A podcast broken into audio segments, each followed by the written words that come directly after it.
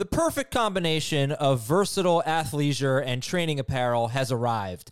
Thanks to the visionary minds of New Balance, Clutch Athletics, and Rich Paul, the designs reflect the heart of the athlete and the spirit of the community. With rising defensive football stars Will Anderson and Chase Young on the roster, Clutch Athletics brings the best innovative gear to all athletes, giving them style and performance on and off the field. Learn more and purchase Clutch Athletics at newbalance.com. What's up, everyone? I want to tell you about a car that you are going to love. Check it out. The all new Hyundai 2024 Santa Fe is equipped with everything you need to break free from the dull work week and embark on an adventurous weekend with your family. The all new Hyundai Santa Fe's features like available HTRAC all wheel drive, standard third row seating. I love that. Available dual wireless charging pads ensure that you can take on any adventure. So let's say you're ready to take the family on a camping trip or something like that. The Santa Fe is perfect for you. You've got all wheel drive. You can load everyone up in the third row. It's time to start being adventurous, and you need the right car, and that's the Hyundai 2024 Santa Fe. Learn more about the all-new Hyundai Santa Fe at hyundaiusa.com. Call 562-314-4603 for complete details. This is Fantasy Football Today from CBS Sports. What a play! Can you believe this? It's time to dominate your fantasy league. Off to the races, and he stays on his feet. This is gonna go the distance. Now, here's some combination of Adam, Dave, Jamey, and Heath. And it's Monday morning. We are recapping preseason week two, which saw a lot of starters play. Some good things from the Steelers offense, good things from the Giants offense. Jimmy Garoppolo got out there and he looked okay. Davante Adams played one snap. We'll tell you everything that you need to know. Rhamondre Stevenson was lined up at wide receiver. Great stuff going on in preseason week two.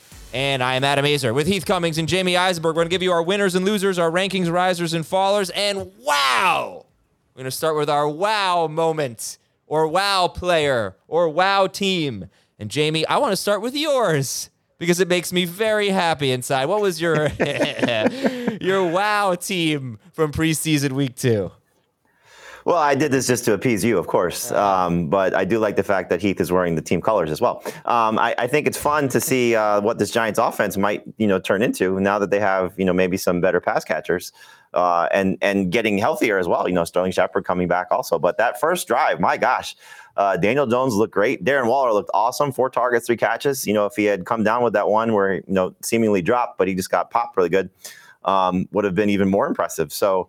Uh, you were there to see it in person, so you probably have a better uh, uh, idea of what it looked like and what it sounded like. You know, I'm sure the crowd was really excited. Well, Uh, if, you, Waller- if you were in my looked- seats, if you had my seats, you know that I did not have a better view than what you, you had on. TV. Okay, well, Waller looked fantastic. Uh, I think Yeah. Parris Campbell is going to actually be a thing, depending on what I, what again happens to, you know, potentially Shepard and Wan'Dale Robinson at some point. But he's he's definitely of interest. And this was all without Saquon Barkley. So take that into account. It's the preseason, but I think Daniel Jones could have a very uh, take a leap in terms of what his production could be. And and as a passer, now that he has he has a legitimate pass catcher. And Waller, I think, you know, again, you know, I've been excited about him, but uh, can challenge to be that second fantasy tight end this year if he stays healthy. Yeah, I don't think I drafted any Daniel Jones. And watching that drive, I just Heath. I think you know you're always trying to project half pass heavy, run heavy. I I don't know. I mean, I, he threw nine passes on that drive. They didn't have Barkley, as Jamey said, but are we going to see a different? This is not your father's Giants offense. I don't know. I mean, I, I don't know. I think it was one of those things where if, and we've talked about this, like if you were excited about the Giants or you were interested in being excited about the Giants, you have every reason to watch that performance and be excited about the Giants. Mhm. Um, I was, yeah. yeah, yeah. Like I, I don't think that they're. Did they have a run play? Yeah. The only run play was Daniel Jones scrambling, right? No, they had a handoff, I think, to Jalin Hyatt, and I think they had a Matt Breida run on that drive too. I think. Speaking of Jalin Hyatt, he also is having a good preseason. We'll talk about him later, but um like it was it was an impressive performance it'll be interesting to see um how the offensive line holds up when the other team plays their pass rushers but uh yeah. It- yeah, there it it is. it was good. okay. I don't know if you saw my tweet, but let's say you guys were I went to the game as Jamey mentioned. I was in seats one through four. There were people in seats five and six. We were the only people in the entire row of 16 seats. So we sit down. Like if you're in seats five and six, how do you not move over a seat, right? You were with your family? Yeah, I was with my wife and my two kids, my screaming kid who's just Andrew was just like cheering at anything. Just like, yeah, like so uh, I mean, I thought it was funny. I'm sure they thought it was funny. like why didn't they move down? I didn't mind, but I would have moved down. Don't aren't you if you go to the movies and you can leave a seat Oh. open next to you, don't you leave a seat open next to you? Did you did you say something? No, of course Hey, not. look, that whole row is empty. But then how many like- how many how many open seats were there? 10. So you could have gone and sat No. six seats away from them. Yeah, but and been it's- I was my aisle. I, went in my aisle. I can see why Adam seat. didn't. I can see why Adam didn't move because he's with his two kids. Like, but I would have probably said, uh, "Wow, look at all that space over there." The hey, empty why don't you seats go were next to them. There were no empty Yeah. seats next to me. I, I don't know. Uh, anyway, uh, Heath, what was your wow moment this weekend? Well, you should go first because you stole the most obvious one and the one that I like the most. But I'll go ahead and say, other than the one you were going to say, it was it was Tyjae Spears. Um, he's and it wasn't the first time. He, man, that that dude's quick and looks like an NFL running back. And we've not been like you're getting ready to talk about the best handcuff in fantasy football. We've not been really drafting Spears with the other top handcuffs, and I think that Spears probably deserves to be in that, especially considering that the only reason that we're not drafting Derrick Henry in the first five picks is because he's 29 years old and we're worried that he's going to break down. If that does happen, then Spears is free money. Pittsburgh's offense is what everybody's talking about right now. And I was interested after the first preseason game when they seemed pretty aggressive, pretty pass happy, felt like they showed a little more, more confidence in Pickett, and they backed it up in this game. And they played against the Bills' first team defense, and they were kicking their butt. They were up uh, 14 nothing in about five minutes. Jaylen Warren is that handcuff that Heath was talking about. We probably shouldn't even call him a handcuff anymore, right? I mean, I was thinking, what's the difference now between Jaylen Warren and, and Samaje Perine? Who, who would you guys rather have? He had a 62 yard touchdown run, Jaylen Warren. Um, so you can answer that first Warren or Perine? Uh, Perine still. I'm just. I'm. I'm very very concerned still about these guys coming back from their ACL injuries. That's the big difference between Warren and Perine is that Najee Harris is not coming back from an ACL. Okay. I, I also think for Perine, I know Javonte Williams had five targets and four catches, but Perine still played on the majority of third downs. Yeah. Um, and so, but anyway, the Pittsburgh offense in general, they're just maybe they're going to be better. And it's inspired me to draft Diontae Johnson. I did it over the weekend in the FFT Open, uh, 58th overall in a, in a two receiver PPR league. Um, but uh, yeah, I don't know. Heath, uh, feeling better about the Steelers offense than we were a couple weeks ago? A, a little bit. I haven't moved. Like I think maybe a couple of guys have moved because guys have gone behind them. But I was was already pretty high on Pat Freiermuth, and I was already pretty high on Diontae Johnson relative to where his ADP was. I'm still kind of down on Pickens, but I drafted uh, Diontae in the in the best ball championship as well. I think in round eight, um, round seven, round eight. So yeah, I, I like him as a borderline number two wide receiver in full PPR, and I think I think he probably catches over 100 passes. It's it's kind of a battle between Muth and Pickens. And I think the, the real interesting thing, and you've kind of hit on it a little bit, and we've talked about it a lot this offseason, is how run heavy are the Steelers going to be? We've got that six or seven game sample size from the end of last year after TJ Watt got healthy when they went super run heavy. But that's not something Matt Canada's ever really ever done before. Jamey, what do you think? I mean, you guys both have Najee Harris. I mean, it's funny, like we're talking about how great the Steelers offense looks. We're not Najee Harris, though. Um, what do you? Th- what's your outlook now for the Steelers? Are you higher on them than you were two weeks ago? Yes, you know, so I was uh, somewhat pessimistic about Pickens, but it's, you know, you're seeing him do some different things, which is obviously important. You know, forget about the highlight catches because a lot of that is pass interference where he's pushing off guys, but it's, I, I think just seeing a better Kenny Pickett. That's the biggest thing is, and, and you know, I, I think this is what you're talking about. The trust in Kenny Pickett seems to be there, and so they've had playmakers. You know, they they drafted great the last couple of years. Freiermuth, I think, is going to be a playmaking tight end. Pickens is going to be a significant receiving option. And so I've always kind of been hovering around, you know, Diontae Johnson's kind of gone from 24 to 26, you know, just depending moves guys around. You know, I'm keeping him right now in, at, at 24 um, and, in PPR. He's a little bit lower in non PPR. Pickens has probably jumped about five or six spots for me. So he was right around wide receiver 38. Now I think I have him at 33. You know, so um, I could see a similar path to success for him, like a Jahan Dotson. I like Dotson better, but second receiver on the team, probably going to have more touchdowns than the first receiver, as we saw last year in the case of both those guys. Right. And I think going to see better quarterback play, like in, in the case of both of those second year guys. So very high end number three receivers, but I'll say what I say all the time. You can go from receiver 22, 20 to receiver like 35, 36. And any one of those guys could be, you know, you'd rather have him as your third receiver, but you could be your second receiver as well. Got a donation here on uh, for St. Jude in our chat. If you're watching on YouTube, youtube.com slash fantasy football today, there's a donate button, I think below the chat. So please feel free to donate anything you can. We'd appreciate it. It all goes to St. Jude. We got uh, about uh, 10 days left. Our draftathon is next Wednesday. I'll tell you about that in a second. Uh, George Pickens or a rookie wide receiver, Addison or JSN? Pickens or those guys? Addison, JSN, Pickens for me. All right. Pickens first for Jamey. Pickens last for Heath.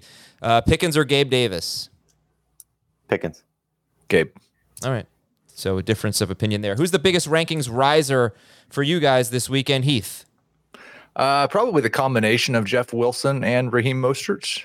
Um, the Dolphins running backs not named De'Von Achane. Achane suffering a hopefully not major injury, but also it just seems like he's clearly behind those two guys. And I'd been drank, ranking it as if it'll take a couple weeks and then Achane will may not be the lead back, but be the, the best back to roster on the Dolphins. And now I've moved Wilson and Mostert both ahead of them. Still only round 10 picks, but they weren't somebody I was drafting even that early before this weekend. And you prefer Wilson to Mostert? Just slightly. And how do you rank Wilson versus uh, versus uh, Jaylen Warren? Very different players, I think. I've got them in the same round. I currently have Wilson ahead. I mean, does it does your team construction matter at that point? You- Yes. Yeah. All right, so just go ahead and say it out loud. Like, how, how does it affect whether you're drafting Jeff Wilson or Jaylen Warren? Um, if I've drafted like on a zero RB build, I would rather have Jeff Wilson. And if I'm looking at a, a true number four running back, then I'd rather have Jaylen Warren. Okay. Yeah, I, I would say hero RB also for Wilson. Uh, Jamey, who's your biggest rankings riser? I mean, aside from some of the guys we've talked about, it's been kind of a gradual rise. But like Jaylen Warren is is is clearly one. You know, where he was in the mid 40s, now he's 39 for me. You know, so jumped up several spots. Um, Daniel Jones moved up to QB 14. Um, trying to think who else. Big Uh, riser. Jordan Love. Uh, I did move Jordan Love and Kenny Pickett ahead of Ryan Tannehill. I did have Tannehill ahead of those guys, and just after seeing you know the last couple of preseasons, oh, J- Jayden Reed is a big riser for me. He's he's jumped about forty spots. You know, so he was like around wide receiver. He was around like one sixty overall. Um, he's not in my top sixty yet. He's at sixty one, but he's in that same mix for me as uh, like a Jakobi Meyers, Rondale Moore, the third, fourth, and fifth Chiefs receivers. you know those type of guys. Um, but it's I, I think and this makes me a little bit concerned about Christian Watson. That is it going to be a spread offense here because they have so many young options that are going to play well. I mean, Luke Musgrave is, is somebody to keep an eye on. Uh, obviously, you know Romeo Doubs. You know, is Watson going to clearly dominate targets? I think he's definitely the one you draft first, and, and still draft him as a number two receiver. But you know, I, I think you should definitely put some attention if you haven't done so already on Doubs and, and Reed, just because of what Jordan Love is doing right now. He looks good. Yeah, I, I think Doubs for me is someone that I have to start drafting. And look, I, I brought this up. I don't know if it was last week, but I brought this up somewhat recently. We've gotten a lot of Romeo Doubs uh, love from the reporters, and I feel like as a fantasy community, kind of brushed it aside. After the NFL draft, the beat writer in the the Athletics beat writer predicted that Romeo Doubs would lead the team in catches, and then there was a report that he had the best connection with Jordan Love. And then if you just look at so far through the preseason, when Jordan Love has been on the field, you've got Luke Musgrave, Romeo Doubs, and Christian Watson all playing 28 to 29 snaps, all running between 16 and 19 routes. And Musgrave actually has the most targets. He has six, but Doubs has the best production by far. Four catches, 73 yards, and a touchdown on four targets. Watson has two catches for six yards on three targets. And Jayden Reed has only uh, played 16 snaps and run 12 routes, so about two thirds of the involvement as the other guys, but he has three targets as well. So Um, it you know, look, I don't know how much you care. Apparently, Christian Watson was talking to Dave about this this morning. Watson's been great in practice. It's it's 29 snaps, 28 snaps over two games, but Doubs has been better than Christian Watson.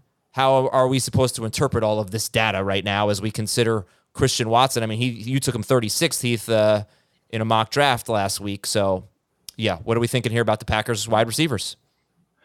I think we have to be careful making too much out of target share in the preseason. Um, like I would assume that Musgrave has seen the most targets because they want to see the most from him. Um, so I'm, I'm not I'm not taking too much out of that, but I, I am a little bit less comfortable with Watson than I was. I agree with Jamey. I still think um, Doubs is probably my favorite value in terms of where they're being drafted out of all of these guys. I, I still mostly view Reed and Musgrave as lottery ticket types that are more likely to be dropped than be contributors on your fantasy team. Um, but if those two are both involved, then it's definitely going to be a bad thing for Christian Watson. I'll, I'll give you two things. First off, the the stuff that we saw, which was go back to the start of last season. Doubs was better than Watson, and then Doubs got hurt, and that's really when Watson took off. And so you remember he had, I think it was a, a, a toe or an ankle injury, and uh, Matt LaFleur talked about this at the owners' meetings. You know that Doubs was, you know, off to such a great start, and then he got hurt, and he didn't really get back to that level. But the other part of this is what LaFleur said at the owners' meeting. He said when he looks at Romeo Doubs and he goes, I, am I'm very, I'm going to be very careful what I say here, that he's got a lot of Davante Adams type movement to him, and so you know they really value him, and so while Watson as an athlete is probably better and will do some different things that I don't think Romeo Doubs can do. Right. That doesn't mean like what Keith said, you know, that or, or you said Adam, that, that he could lead the team in, in receptions, that he could be a favorite target for Jordan Love. But the best part about both these guys is and and even Reed and Musgrave, like we're talking about concentrated targets to those four guys. You know, and and to to I don't know what varying degrees, but varying degrees. You know, and then you factor in what Aaron Jones and AJ Dillon brings to the table too. It's we know where the ball's going. You know, it's like that's the fun part about it. You know where the ball's going. And so is it going to be uh, 10% more to Watson in, in terms of target share? Is it going to be 20%? You know, that's, I think, the thing you got to be a little bit cautious about how much you're, you're excited about Watson. But look, if Watson hits, he's going to be awesome. Yeah. If Doubs hits, he's going to be, I think, startable. I think that's the way you, you want to approach it.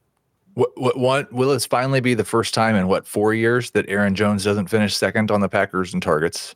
Um, hopefully yeah, for everybody we're talking about. Yeah. Um, and then I had one of those moments, you know, I, I, Dave and Jamey have both talked about this where you're on the clock and you look at your rankings and you have two guys ranked back to back and and you don't know if you want to take the guy who's ranked higher. And for me, it was Romeo Doubs and Elijah Moore. Like those two, I am really struggling with ranking right now.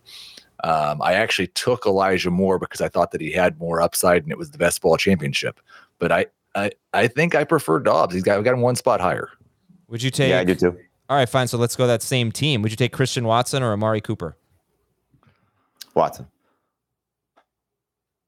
Definitely Watson in the best ball championship. um, but I think still Watson, yeah. Uh, Christian Watson or Keenan Allen, PPR? Watson. Um, I'm gonna, I'm gonna, I'm gonna make a change right here. I'm gonna go with Keenan Allen. Okay, all right, I'm gonna, I'm gonna, we're gonna all try to make a change by donating to St. Jude. Our draftathon is next Wednesday, 4 p.m. to 10 p.m. Eastern. We're gonna have guests from all over the industry. Ben Gretch is gonna open the show with us. Remember Ben Gretch? Um, Joe Pisapia is lined up. We got uh, incredible guests: Jake Ciely, Joey Wright. Tara Roberts. Uh, we've got like a full lineup of awesome guests, including Pete Prisco, Will Brinson, Nick Kostos is coming on the show. We got a, a, big fun show planned for you, 4 p.m. to 10 p.m. No commercial breaks. All of it's on YouTube, youtube.com slash fantasy football today. D- don't don't forget our, uh, our, our famous artiste. Our famous artiste. Jesse Eisenberg? No, he likes to draw things. Sketcher Doodle? No. I don't know. Dave? What does Nando like to do to you? Oh, no. Nando Di Fino, of course, will be on for two hours. Um, so yeah, but but really, the whole point is to to raise as much money as possible, uh, and it kind of culminates in that big draftathon show. But go to tinyurl.com/slash FFT donate right now. Let's see. Uh, let's see how much the spot in the leftovers league is going for. You can get a spot in our podcast leftovers league, ten team super flex. Right now, it is up to $666, and we have three days left. So, and there's a lot of stuff that you can bid on here, and it all goes to St. Jude. tinyurl.com slash FFT donate. How much would I have to bid to change the name back to the For the People League instead of calling it Leftovers League? You know what? This was a high level decision. I got I got uh, overruled. I think God. So um, we can't change it. But yeah, the, I actually like the Leftovers League. It's got a nice alliteration, and it reminds me of one of the best TV shows I've ever seen, The Leftovers. So. Um, so there's that. Let's uh, take a quick break. When we come back, the biggest rankings faller. I have a couple of IDP sleepers. I'll just mention. When's our IDP draft? Tomorrow. Tomorrow. All right. And uh, we've got the rest of the news Jonathan Taylor, Josh Jacobs, Cooper Kupp updates, and a lot more from the weekend. We'll be right back. Robert Half research indicates 9 out of 10 hiring managers are having difficulty hiring. If you have open roles, chances are you're feeling this too. That's why you need Robert Half. Our specialized recruiting professionals engage with our proprietary AI to connect businesses of all sizes with highly skilled talent in finance and accounting, technology, marketing and creative, legal, and administrative and customer support. At Robert Half, we know talent. Visit RobertHalf.com today. This episode is brought to you by Progressive Insurance. Whether you love true crime or comedy, celebrity interviews or news, you call the shots on what's in your podcast queue. And guess what? Now you can call them on your auto insurance too with the Name Your Price tool from Progressive. It works just the way it sounds. You tell Progressive how much you want to pay for car insurance, and they'll show you coverage options that fit your budget. Get your quote today at progressive.com to join the over 28 million drivers who trust Progressive. Progressive Casualty Insurance Company and Affiliates. Price and coverage match limited by state law. All right, we talked about the wow moments. Impressed with the Giants, impressed with the Steelers, impressed with Tyjae Spears, um, Jeff Wilson, and Raheem Mostert rising for Heath. Jaylen Warren rising for everyone. Um, Jayden Reed in the mix. Talked about the Packers wide receivers. Let's get a little negative here. Jamey, who's the biggest rankings faller for you? Um, Heath mentioned one in, in De'Von Achane. You know, just you know the the concern about the shoulder, but also the usage. You know, I I, I read something. I think it was in Sports Illustrated. Um, Alan Poupart and uh, Omar Kelly, who covered the Dolphins for them, saying that uh, I think is how you pronounce it. I apologize. Um, that uh, Salvon Ahmed or Myles Gaskin is going to make the team, but at this point, both those guys I think have been running ahead of De'Von Achane. Certainly, Ahmed has. You know, so you know you just see the way that this this depth chart is, shake, is shaking out and does not look good for for Achane to have the impact as Heath alluded to. You know, prior to maybe the first few weeks of the season. Biggest faller, Heath. I guess I'm going to say Jameson Williams, um, just because I'm just not drafting him anymore. um, and I was pretty low on him in the first place, but just like inability to stay healthy, lack of experience practicing with the team. Definitely not going to be with the team for the first six weeks of the season. No telling what type of shape he's going to be in and whether he's going to be able to stay healthy when he gets there and where he's at on the they're they're trying to add another wide receiver right now. So um, pick him up off the waiver wire if you want to in week seven. Yeah, and he and this is Jameson Williams, Lions second year receiver. I'm just looking up his stats. He ran 26 routes. He played a lot, and he had two catches for 18 yards on seven targets, including a dropped deep ball. It was catchable. If he had caught that, his line looks a lot better. Um, but uh, didn't exactly have a great preseason debut a couple of weeks ago. Jameson Williams. All right, we have to talk about Najee Harris, guys because I, I want to know where you're ranking Najee Harris if you've moved him down. It's, yes. he's, it's like the Steelers' offense is running away from Najee Harris. Like, I don't know. I, I um, what do you guys think, Jamey Najee? Go ahead. Well, I mean, look, the the it's not so much what Jaylen Warren did with the 62 yard touchdown run, which you know I, I can't imagine people seeing that and not getting excited about him and not being concerned about Najee, but it's the playing time. You know, the fact that they're using Jaylen Warren in the in the spots that they're using him, and what we saw at the end of last season as well. Look, I mean, Jaylen Warren's been a more explosive player than Najee Harris in their short time together, and you've heard just nothing but positive reports. You know, going back to the NFL draft about what they want to do with Jaylen Warren and, and off-season mini camps, all those things about getting him on the field, and so. You know, it's uh, I don't think Najee's going away. I, I think he's still going to be the goal line option. I think he's still going to play on first and second down, but is he going to be involved in the passing game? Is he going to be on the field as much as he has been? That was the allure of Najee Harris. was him staying on the field. The allure of the Steelers running back. Mike Tomlin's running backs have played three downs consistently, and hopefully, when they stayed healthy, been very productive. You know, Najee's not necessarily profiling like that right now, so he's still worth drafting as a number two running back. But he went from a guy I was taking in round three to a guy I'm taking toward the end of round four. Yeah, Heath, where do you have Najee Harris? Well, well, I, I already had him in round four. I have moved him down to round five now. Um, Yeah. and, and I just don't think I'm probably going to get him, but I've got him 21st at running back now.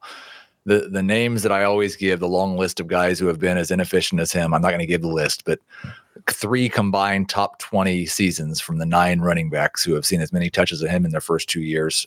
I'm not going to bet on him being a top 20 running back this year. And I just wonder, like, we, I, I know Mike Tomlin's history and I lean on coaching history as much as anybody.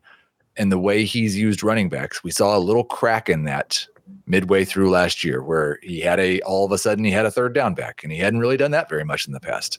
And then there was some talk this offseason about how Jaylen Warren needs more work. And I, like, I know what we all saw watching that run, but I just think of Matt Canada and Mike Tomlin watching Jaylen Warren break that run and run past safeties. And I just, there's no way they don't think we have to get that guy the ball more. Yeah. Yeah, the, the one thing I keep going back to though with him is how much was the foot a problem, you know, for Najee last year, and is he is he healthy? And so a healthy Najee Harris may change some things. Is not I think changing what exactly he said that they're going to get another guy on the field and giving him, you know, the chance to play more. Uh, but there's the other side of this with Jaylen Warren is that you're getting him at a much much better value. Clearly, you know uh, his ADP is going to rise from from what's happened this weekend. But if there is the Najee injury and he misses time, he's a league winner. He's an absolute league winner. So these are the type of guys you want to get in on because you can use him if you need him as a flex. You don't want to have to use him because he's probably not going to get a lot of production, at least right away. But if Najee goes down, then he becomes that guy, and then you probably won your league because of getting a player like that. Yeah, I was thinking about some running backs that I keep seeing, you know, being taken in maybe late round four to the to through round five, and I want to know how many of them you'd take over Najee Harris. Because in my mind, I'm thinking I think I'd take all of these guys over Najee Harris. So just tell me, would you take this player over Najee Harris? Dameon Pierce, Easily. Yep. J.K. Dobbins, Yeah, was there for me before this weekend. I'm, I, I still got Dobbins behind. James Conner. Yep. Yes. Alexander Mattison. Yes. All right, might get a little tougher here. Ken Walker, No. Najee. Breece Hall. Najee. Najee. Okay. Um, all right. And then, uh, so our rankings followers Devon A. Chain, Jameson Williams, Najee Harris. A couple of players that uh, showed up in preseason at middle linebacker or inside linebacker. Miami linebacker David Long. This was a guy they signed from the Titans who just cannot stay healthy, but a lot of people thought this was a great under the radar signing. Um, he could get a lot of tackles in that Dolphins defense. David Long and Philadelphia linebacker Nakobe Dean young player who's going to replace TJ Edwards. TJ Edwards in, in our IDP league was the fifth best linebacker uh, for the Eagle. You know, in, in IDP, he was on the Eagles last year.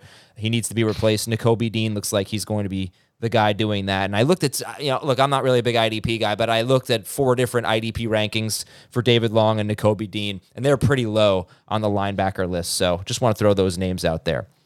All right, let's talk about some uh, guys who were at one point maybe first round picks, then second. Now you'll see them going in the third round. Jonathan Taylor and Josh Jacobs. Jonathan Taylor will be back with the team this week. He was excused for personal reasons. He's still not healthy, apparently. Um, Josh Jacobs is expected to. This was pretty vague, but the Las Vegas Review Journal says Josh Jacobs expected to report to the team before week one but not really clear that he'll be ready for week one. He can't just show up and then they're going to throw him in for like a full workload in week one. So I had a huge, a very hard time picking between the two of them, Taylor and Jacobs. Jamey, when do you take Taylor and Jacobs, and who do you take first? I would take Jacobs first right now. Um, and Jacobs is in the back end of round two, and Taylor is in the beginning of round three. Same question to you, Heath. Same answer. Okay. Josh Allen, Jalen Hurts, or these guys? Or both? QBs. Uh, I still have Jacobs ahead of the quarterbacks, but another week of this, and the quarterbacks will move ahead of Jacobs also. Okay. Cooper Kupp will practice this week. Hooray. Cleveland head coach Kevin Stefanski says he wants Elijah Moore to be a big part of the offense, and we've seen that, and we're looking forward to that. Um, Jacksonville running back Tank Bigsby had a really good game 13 carries for 70 yards and a catch. It was backups versus backups in that game of Jaguars Lions. But Doug Pederson said that Bigsby could see a bigger role as the season progresses. Is anyone getting nervous about Travis Etienne? Not really. More, just more excited about Bigsby. Okay. Uh, Houston wide receiver Tank Dell, the star of the first preseason game week, uh, was held out. He had tightness in something. I did not see what it was, but uh, Tank Dell, the precautionary. Talked about De'Von chain hurting his shoulder. And there was an article in the Palm Beach Post that was pretty glowing about Jeff Wilson, sort of making the case for Wilson as the top guy in that backfield. Uh, Buffalo running back Damien Harris missed the game with a knee injury. He did return to practice last week, but wasn't ready to play in this game. Chicago offensive guard Teven Jenkins could miss time with a leg injury, and that would be a pretty significant blow for them. Hopefully, he's back soon. Uh, and Jacksonville defensive tackle DaVon Hamilton is out indefinitely with a back injury. I got a whole big list of rankings risers and rankings fallers from Heath and Jamey, and let's get right to it. Heath, you t- told us about Jeff Wilson, Raheem Mostert, and Jaylen Warren, but there are a lot of players here that we haven't talked about, including Geno Smith, who on CBS is QB 17, on Fantasy Pros is QB 16. Geno Smith is a riser for you. Yeah, and it's just like I, I didn't have a lot of huge movers, but I did move Geno ahead of Aaron Rodgers. Man, JSN, you're talking about another guy who has has had some wow moments the first couple of preseason games, including in week two. It's just a reminder of how special a talent he is. And you pair that with DK Metcalf, you pair that with Tyler Lockett. Listen, there's probably a 7, 6, 15, 16, 17 QB1s this year. Geno Smith's definitely one of them. And I would not be surprised. Like there's been talk about how much is he going to regress from last year. He might be better than he was last year. When you guys are drafting a quarterback in that range, if it's Cousins, Geno, Daniel Jones, Jared Goff, uh, Aaron Rodgers, I don't think we're going to put like Russell Wilson in that group, but maybe you, whatever. Um, is there any is there anything that determines who you pick? Is it if I already have my QB one, I take this guy. If I don't have a QB one yet, I take this guy. Do you just mix it up? Uh, it's just those guys are tough. I think to differentiate from each other. How do you guys differentiate them? If I don't have a QB1, I'm taking two of them. Typically, the one that I'm looking for with the most upside is Daniel Jones because he does something just a little bit different with his legs. You know, so if you're going to get another 700 yard rushing season from him, and then he does improve slightly as a passer, then you're going to be very happy to have Daniel Jones on your team if the sort of carryover from the Brian Daboll coaching plus the addition of Darren Waller is there. But I think if you don't get one of those guys, like to me, Cousins is very similar to Dak. And you know, we've had this conversation, you know. So um, we're actually doing tiers today on on CBS Sports HQ, uh, quarterback tiers.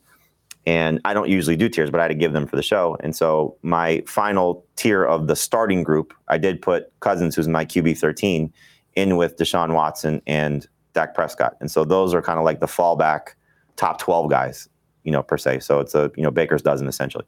Um, once you get past those those guys, though, I think – Geno, Jones, Rodgers, uh, and Goff, they all could be top 10 guys. I mean, they're, they're all capable of that. You know, it's just a matter of who will fall out of that group, you know, if you're banking on somebody else. And, and obviously, ADP tells us something differently, certainly on our site, where Tua Tagovailoa and Anthony Richardson are not being drafted as starters right now, which is very surprising. Right. You know, so I think you know again it's it's sort of if you need a second quarterback, you know, like I would take I wouldn't I wouldn't necessarily and, and this is probably a mistake, but I I wouldn't necessarily want to pair Daniel Jones with Anthony Richardson because there could be too much volatility there.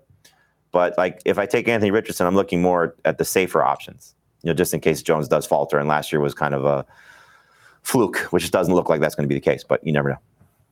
Yeah, it's pretty much for me. It's Jones or Geno, just because Cousins goes earlier usually in the drafts that I'm in. But I have Cousins, Jones, and Geno in a tier, and then I have Rodgers and Wilson and Goff in a tier behind those guys.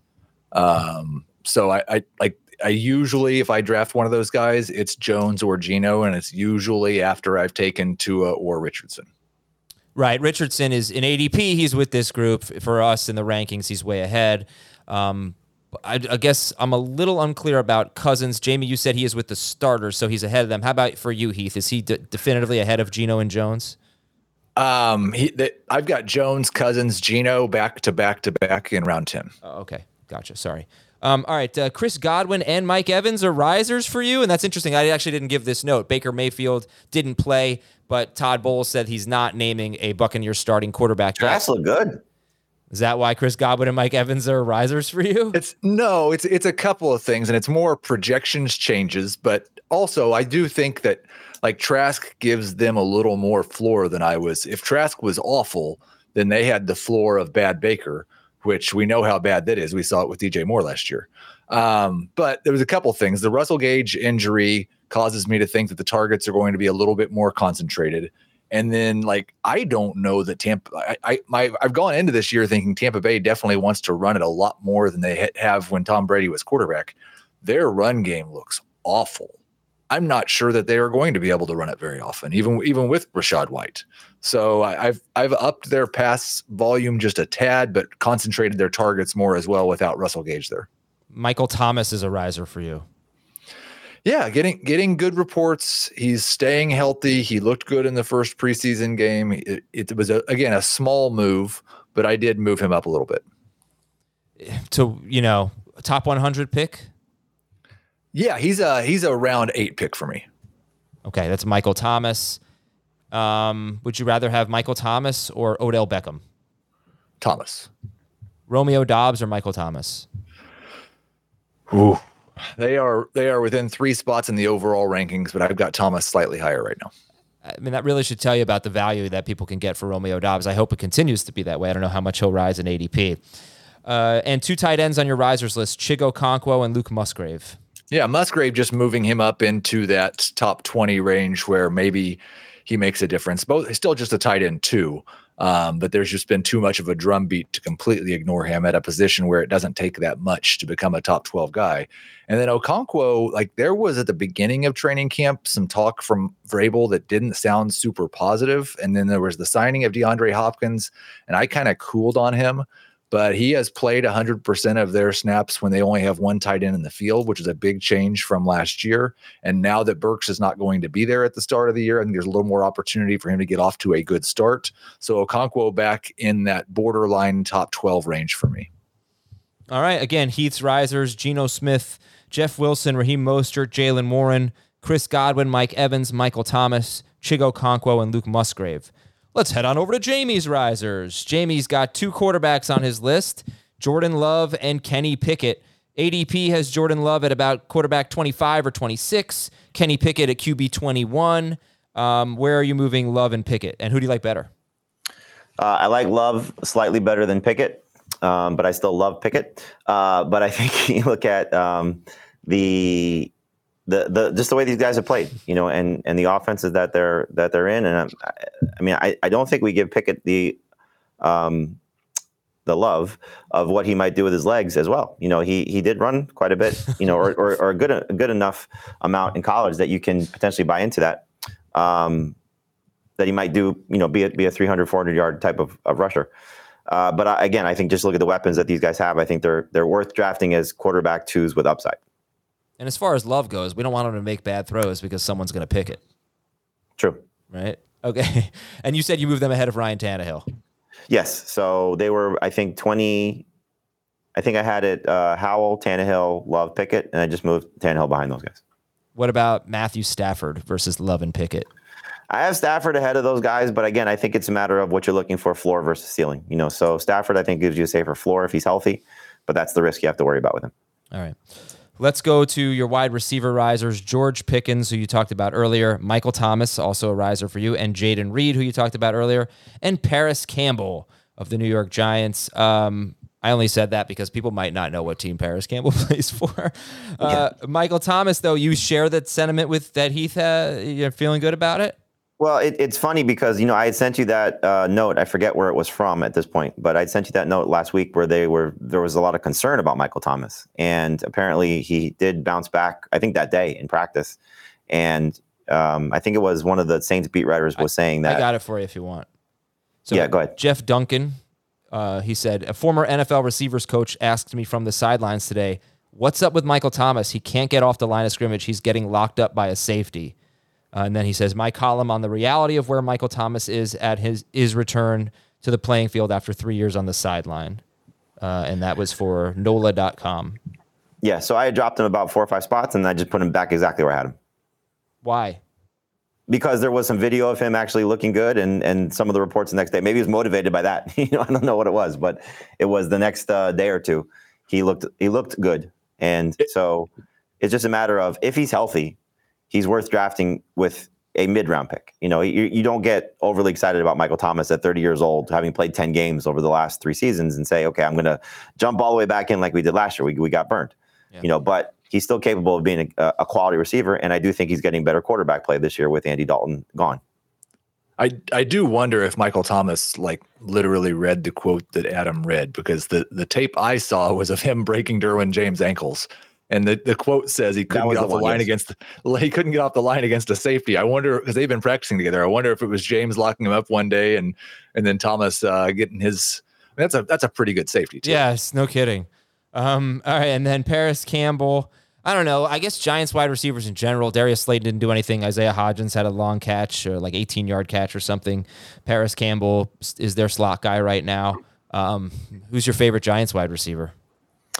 Uh, my favorite Giants wide receiver is still Hodgins because his role is locked in. But I had been somewhat bullish, I guess, with the the hope of take the chance on Wan'Dale Robinson when he comes back. You know, and he's a guy that this regime drafted, and you know, hopefully, but he's still on the pup list. At this point, it's hard to overlook that Parris Campbell's got that role, and the really, I think the one guy that's going to take it from it would be Shepard.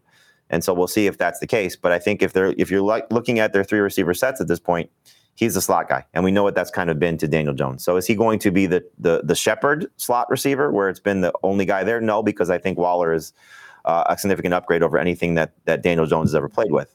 But I think Parris Campbell is he he in PPR he was like in in my 190s, and Wan'Dale Robinson was like around 170 something, and so I just basically flipped it and took Wan'Dale Robinson out.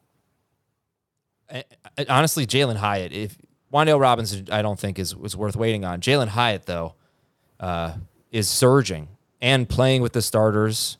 Um, so I didn't think there was any chance Jalin Hyatt was going to make a contribution this year. Are you like, guys getting excited about him?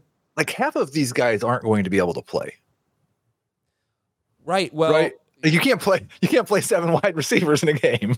I mean, at this point, like Cole Beasley, Jamison Crowder, obviously we're not counting on them. It's Shepard. Slayton and Hodgins are locked in, right? As of now, but Hyatt you know, could certainly get on the field. But yes, I'd say Slayton Hodgins. Do you think he's are, more likely to take Slayton's job or Hodgins? Slayton. I think Campbell's. I think he could play out of the slot. Could, but Slayton's, I would say, then more likely Slayton's than Hodgins. But I don't know. I they have to See, what I heard earlier in the year was that Slayton was like the one guy who was locked in. I, it just Hyatt is more similar to Slayton, I think, than than to Hodgins. But I think we're probably spending a little bit too much time on this. I apologize for that. Uh, Juwan Johnson, a riser for you, Jamey.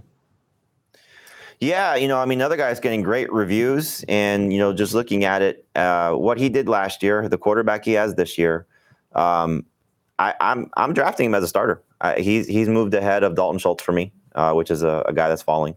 And again, when you're taking these late round shots, who's going to be somebody that can maybe hit? I think he fits the profile. Former wide receiver, had a good touchdown season, not a great touchdown season, but did well finding the end zone last year. And you know, Heath talked about this um, last week with A.T. Perry, uh, just about the Rashid Shaheed injury. I think their top three pass catchers right now, if everybody's healthy, are Olave, Thomas. We'll see Kamara, but uh, I think Juwan Johnson's that third guy. And so I, I, think you know the fact that forget about the Jimmy Graham situation. Hopefully he's okay. Um, but you know they, they do have a lot of guys there. But I think y- all you're hearing is just great things about what Juwan Johnson has been doing, and I think will continue to do once the season starts. And Greg Dulcich is someone that Chris on FFT and five. Greg Dulcich was a loser for Chris, and you guys like uh, Juwan Johnson better than Dulcich at this point. Yes, that was something that I changed after last week's preseason game. But yes, for sure. I I think I might still have Dulcich ahead, but I haven't really. I have a hard time, and I guess like it's probably just because I haven't projected an, a massive increase in pass volume for the Saints. But if Michael Thomas is there and Chris Olave is there, I, I have a hard time seeing, and like they're going to throw it to their running backs, how Juwan Johnson's going to see more than th- four to five targets a game. Okay. Um, well, Dulcich was but- a guy that Chris was just saying like is not playing enough, basically. Uh, right. so- Yeah. Yeah. All right, that's just something I just want to throw that out there because I don't think he's in the note. Oh, he is in the notes. He's one of your followers, Heath. Greg Dulcich. Sorry about that. Yeah, yeah, he definitely moved behind Okonkwo. I moved him behind Gerald Everett. Um, I've got him at tight end 18 now. I I could be tempted to move him five more spots. Like it, you get into that 18 range, and the difference between that and 23 is just get, kind of guesswork at tight end. But it's not good that he's not a full time player. When we come back, rankings fallers, find out why, why Miles Sanders is on both of these guys' fallers list and why Keenan Allen is on Jamey's. We'll tell you right after this. Robert Half research indicates 9 out of 10 hiring managers are having difficulty hiring. If you have open roles, chances are you're feeling this too. That's why you need Robert Half. Our specialized recruiting professionals engage with our proprietary AI to connect businesses of all sizes with highly skilled talent in finance and accounting, technology, marketing and creative, legal, and administrative and customer support. At Robert Half, we know talent. Visit RobertHalf.com today. Okay, picture this. It's Friday afternoon when a thought hits you. I can spend another weekend doing the same old whatever, or I can hop into my all new Hyundai Santa Fe and hit the road.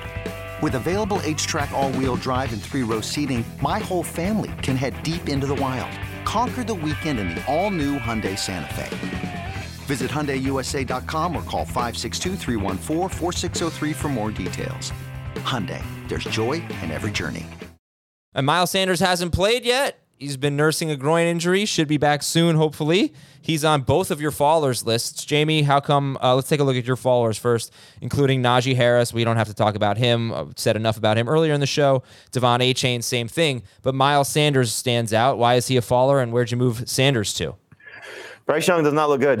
the offensive line does not look good. You know, you're hearing reports uh, just about some struggles there, but um, it's just a couple spots. You know, it was more about you know just shuffling around that group of of Najee and and Sanders and Conner and Mattison. So I just put Sanders um, closer to where I have Najee right now.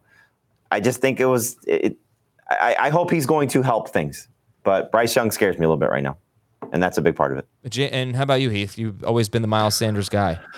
Yeah, I'm just trying to be consistent. I don't want to only move down the hurt guys who I didn't like. So I uh and both Sanders and, and another guy I'll talk about in a minute, David Montgomery, kind of guys where I had them more than a round ahead of where they were being drafted.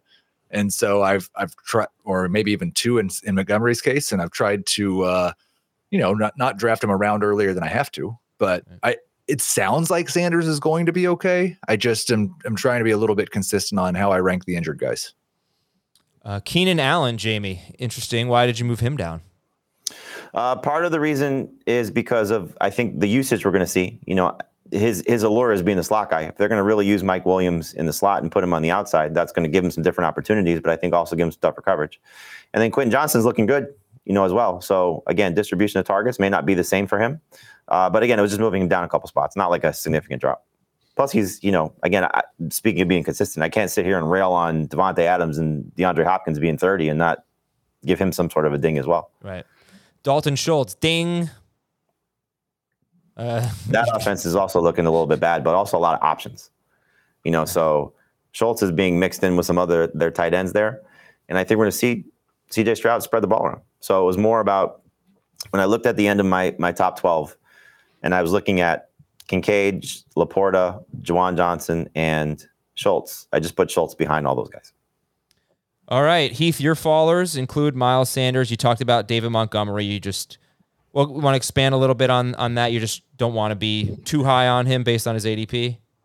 Right. Yeah. It's um like I know, and I I make this process in my head where if somebody's in the top of my queue and I know they're not going to go for another round and a half, I just don't take them and take them in a round. But I know that a lot of people using my rankings don't do it that way, so I just move him down a little bit to try to make it uh, so nobody's drafting him at the four or five turn when they can get him in round six. Right. Fair enough. Uh, by the way, uh, please hit the like button if you're watching on YouTube right now. If if you feel like we've earned it, 1,300 people watching, appreciate that. About 219 likes. We can do a little bit better than that. Let's get that up to 300, huh? Um, all right. Uh, David Montgomery, Najee Harris, Devon A. Chain, Treylon Burks, same thing. He's just hurt. Earlier, you said he won't. It doesn't look like he'll be there for Week One. How confident are you in that opinion? Um, I am confident that if he is there in week one, it's it's it seems like it's unlikely that he is uh, like fully ready to go.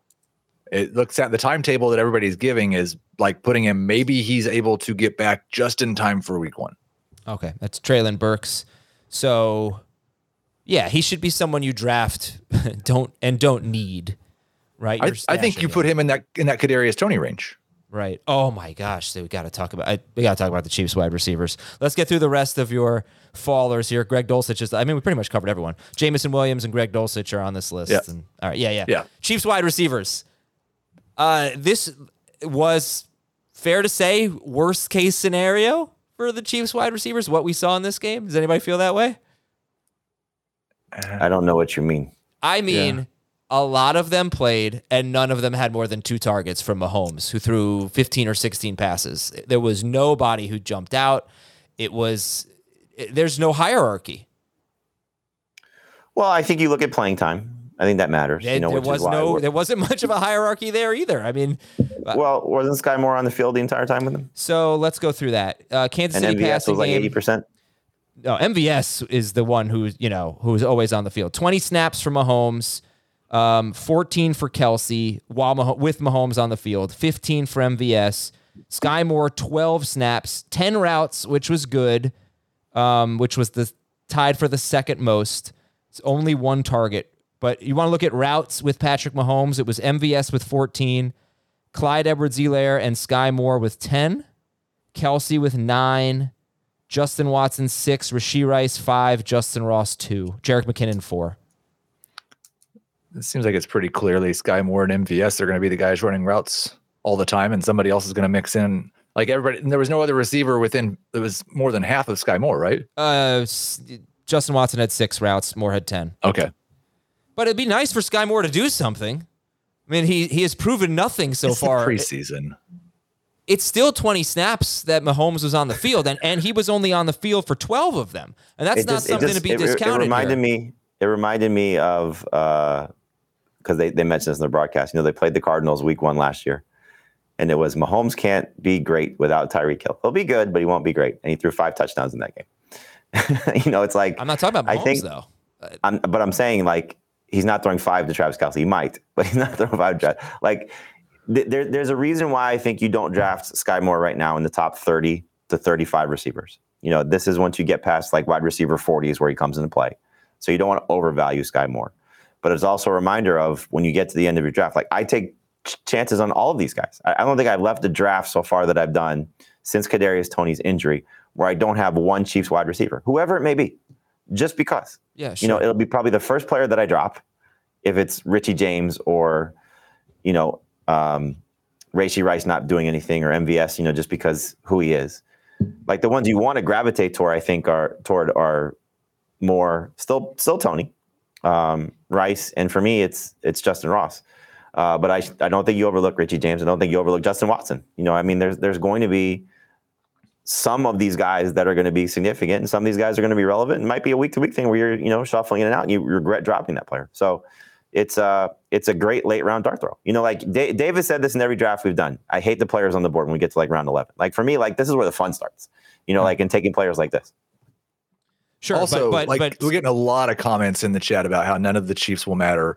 None of the Chiefs mattered last year. That's not. It's just not true. Juju was a top twenty-four wide receiver for half the year last year. Mecole Hardman had a five-week span where he was a top twelve wide receiver. Like it might not be the same guy for seventeen straight weeks, but there are going to be guys who matter, and they're all dirt cheap. So yes, if we were drafting Sky Moore, where we're drafting Christian Watson then I would be really upset that Sky Moore is not giving us fantasy points in in the preseason. But he's a round nine or round ten pick.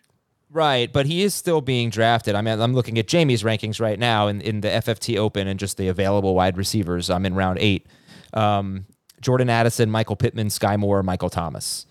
So that's that's not a nothing price tag. You still have Juju, Brandin Cooks, Heath. Your rankings right now, Sky Moore is lower, considerably lower.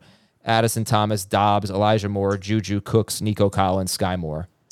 Um, uh, yeah. So Like you're not saying a lot of names that I feel confident starting week one. It doesn't. I, okay, I, I, think have think him ranked for the upside. That that's simply why, why he's in that in that range. But keep in mind that you could say that he ran, you know, almost twice as many routes as any other wide receiver not named MVS. Mahomes played 20 snaps and Sky Moore played only 12 of those. It's the preseason. I know, but I don't know what to make of that. It's not but- like he's okay, an but- but just- just established go- go with- veteran. Go with the other names. Take MVS out. Right. The only other guy that's played with him is Justin Watson. Right. But I'm So just it- saying it- this was not what I wanted to see from Sky Moore. And I also don't think it's a situation necessarily. I don't know. I don't know that he's not necessarily the like the veteran player that just didn't play that much because he's this proven veteran and they took him out. If he's only going to No, play I- half the snaps with Mahomes, So Mahomes threw how many t- passes? 16? 15. It- So if if 15 and let's say uh, Sky Moore had 4 for for 52 and and without a touchdown, you'd feel better? Of course. Dramatically better? Like you jump him up 10 spots? No, but I'd be more comfortable taking him with a top 100 pick. I've taken him for the record. I've taken him in like each of the last two drafts that I've done that have gotten to that point. I'm in a lot of slow drafts, so I'm not opposed to Sky Moore, but he has not done anything in the preseason other than Kadarius Toney getting hurt. The only thing Moore has done is Kadarius Toney got hurt, and That's Moore is he a hasn't got- starter. Moore's a starter it's for a- the Chiefs, but uh, It's Like- also who he's a, who he's attached to. I mean, we're not, you know, like I know, but he hasn't done anything good. I really don't think. What has he done? That's why if he had, he'd be drafted in round five or six Right. right, now. Right. Like that's why Yeah. he's being drafted back with Nico freaking Collins. Um, yeah, Like all, all you've Michael heard is that he's doing well in practice. I mean, it's the same thing like we're hearing about Brandin Cooks. Like you haven't seen Brandin Cooks do anything. I know you know what Brandin Cooks can do. Right, but he's on a exactly. new Bran- team. Brandon Cooks, you know, I think we, well, he's done That's what something. I'm saying. He's, he's an older player on a new team. Like I'd rather take the upside of a younger player right, with a better quarterback. There's another angle here that I'd like to discuss, and and who was the second most target? Actually, who was the most targeted? Uh, no, nobody had more than two targets. But CEH was one of those players that had two targets. What if they throw to the running backs more? And what if that helps Pacheco or CEH and they have more of a role than we anticipated? I mean, have they not always thrown to those guys? Not really. I mean, certainly not Pacheco. Pacheco got almost no targets. Yeah, but I, I, get? I would. What? I mean, in the in the what the AFC Championship game, didn't he have a? Uh, I think so. But when Pacheco when Pacheco took off, that's when McKinnon also was a huge role. Uh, had a huge role and was awesome. Well, this is just strengthening your case for McKinnon, who you love. I agree, but McKinnon's only going to play on third down. So I'm saying if he throws to his running backs more on first and second down, that could that could be an extra few points in PPR for those guys. Heath, you don't seem you don't seem open to this idea at all. I just like there's a lot of things that we need to care about in the preseason, maybe, but like what the Chiefs are doing offensively with their preseason snaps, I just don't. I don't know how much I care. I mean, that is fair, but they don't have a Juju Smith Schuster on this team. Like last year, they didn't have a Tyreek Hill, but at least they had a Juju Smith Schuster. You've got to look at this wide receiving core. It is not proven at all. At all. Well, I mean, they did they did take the Giants' best receiver from a year ago. yeah. There's nothing proven on this team Uh, at wide receiver. Can we at least agree I, on I- that? I, I, again, look, you're, you're drafting based on what could happen, and what could happen is that Sky Moore takes the Juju role, or better, because he's younger and more explosive than Juju was last year, and didn't and hopefully won't miss time like Juju did when he suffered the concussion. You know, so again, we we have to do this for what we do for for our jobs is project out and anticipate and you know try to give people some expectations to win their leagues. And this is the type of guy that if he hits is going to be a league winner. I get what you're saying. If he had a three catch for 40 yard day, you'd feel slightly better about taking him in this range. But if he had a five for you know if he had the Rashee Rice stat line. You know, eight Yeah. catches, 90 yeah, something right. yards, and on nine targets. Like he said, he would now be ahead of 50, 20 receivers, you know, all- all- right off the bat. Uh, yeah, I know. All right. All right. Well, I've talked about as much as I can. Not getting anything there. That's fine. Um, what did you guys think of the Falcons offense? I heard Bijan had a good run. I didn't see it. First run. That guy looks like he's shot out of a cannon. it's amazing.